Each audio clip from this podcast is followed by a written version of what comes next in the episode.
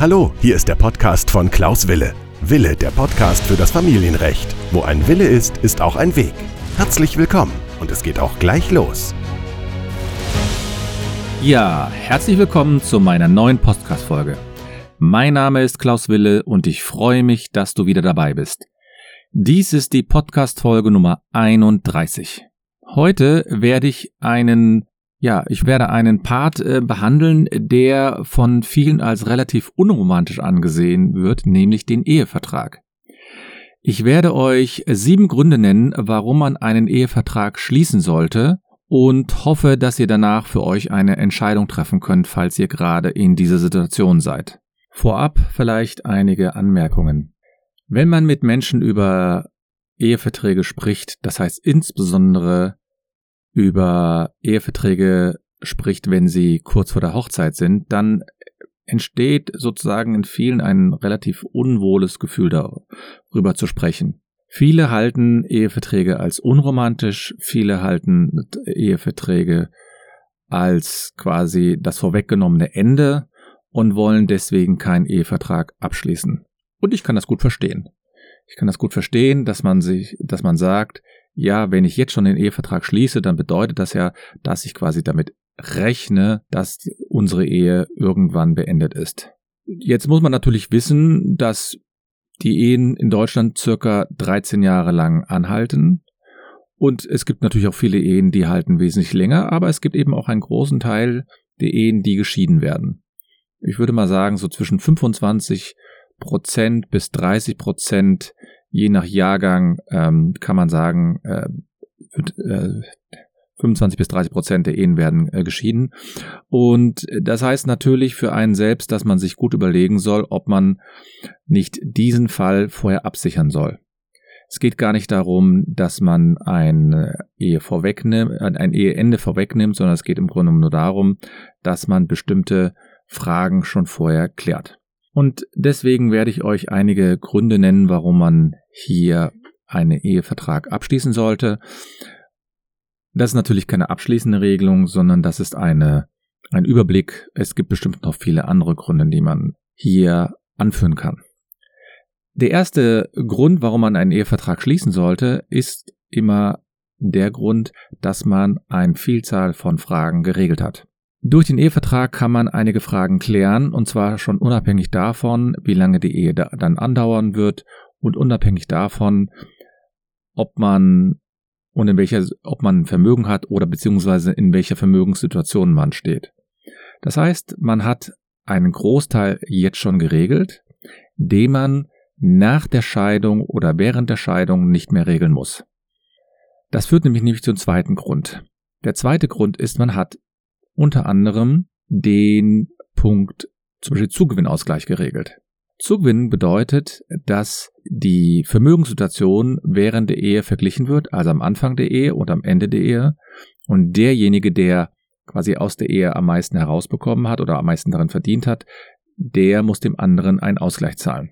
Und man weiß das natürlich am Anfang nicht. Und viele möchten diese Frage geklärt haben, weil sie Angst haben, dass hinterher ein großer Kampf um das Vermögen geschieht.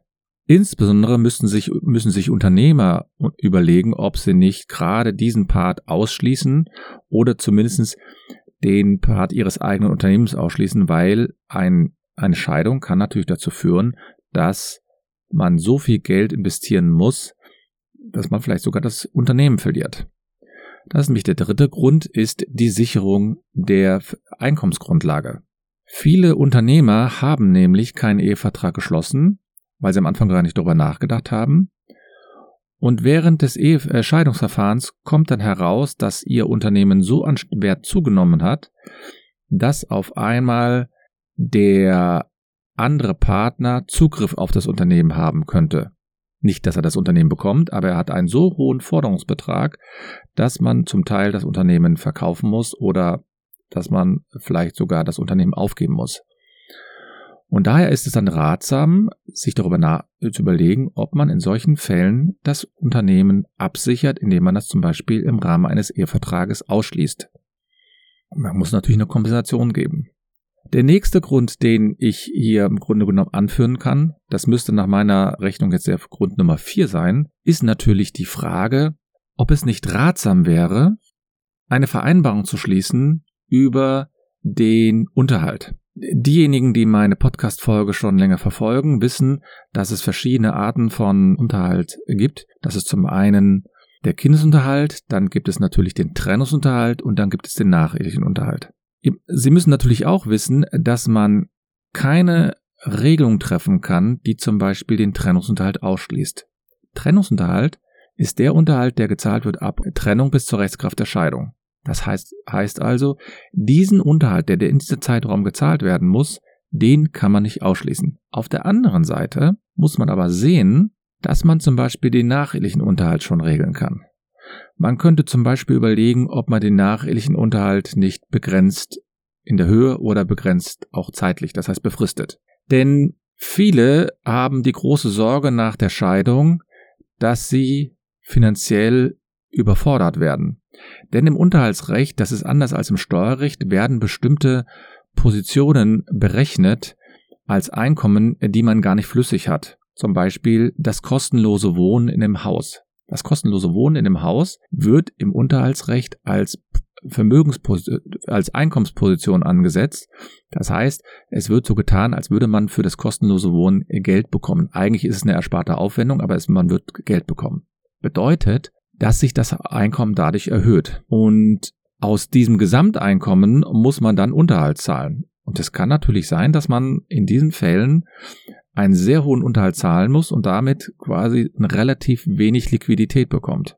Es ist also ratsam, gerade am Anfang der Ehe darüber nachzudenken, was möchte man eigentlich in der Ehe erleben, erreichen wobei ich erreichen in Anführungsstriche setze. Das ist ja hier kein Wettbewerb, sondern ähm, wie möchte man die Ehe leben? Möchte man Kinder haben? Möchte man Kinder losbleiben? Möchte man viel reisen etc.?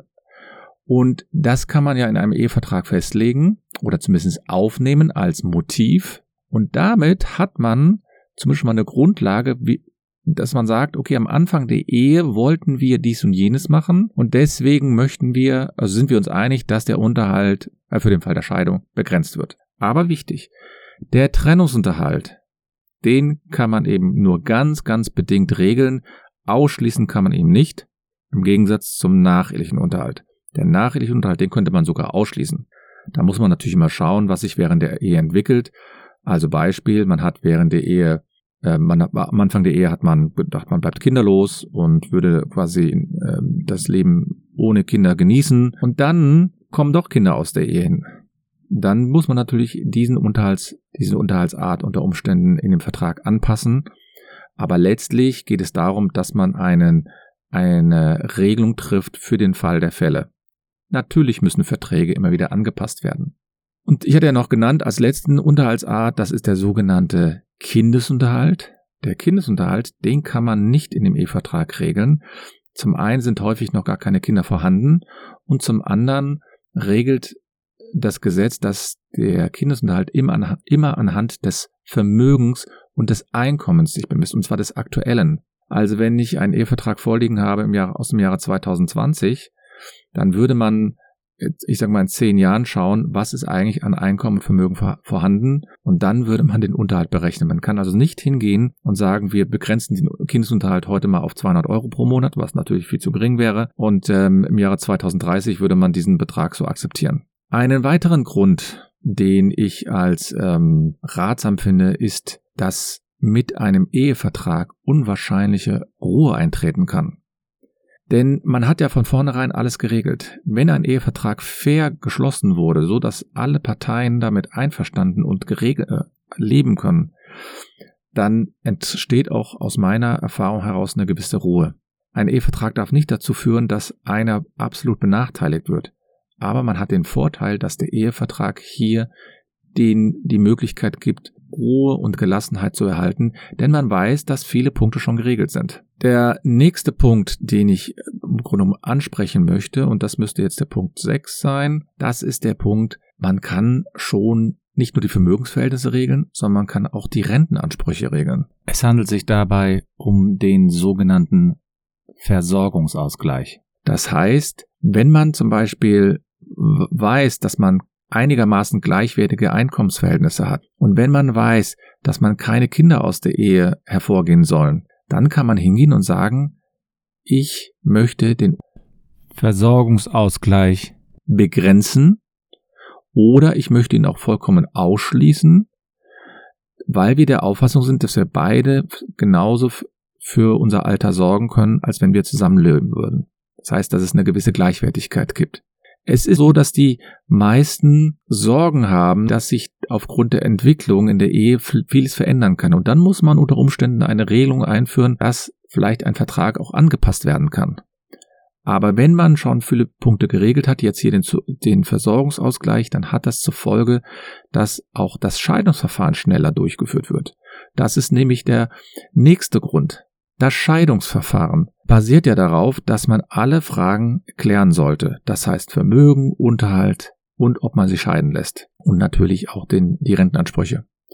Und wenn ich in einem Ehevertrag schon abschließend alle Fragen geklärt habe, dann bedeutet dies zum einen, dass die Kosten für das Scheidungsverfahren geringer werden, weil das ja nicht mehr geregelt werden muss in diesem Verfahren, und zum anderen spricht das auch dafür, dass das Verfahren insgesamt schneller durchgeführt wird. Wenn ich den Versorgungsausgleich in einem Ehevertrag ausgeschlossen habe, dann hat das zur Folge, dass alle beide wissen, dass dadurch das Verfahren sich nicht verzögert, denn dieser Punkt wird im Scheidungsverfahren nicht mehr berechnet. Es gibt natürlich Fälle, wo das noch gemacht wird. Wenn nämlich die Ehe besonders lange gedauert hat und aus der Ehe dann doch Kinder entstanden sind, dann kann das dazu führen, dass ein Richter sagt, wir müssen doch mal überlegen, ob wir den Versorgungsausgleich durchführen. Aber bei einer kinderlosen Ehe ist das häufig gerade der Punkt, in dem dann die Gerichte sagen, okay, das lassen wir mal durchgehen. Viele Parteien müssen eben wissen, dass je mehr Punkte in dem Scheidungsverfahren geregelt werden müssen, das Verfahren einfach teurer wird.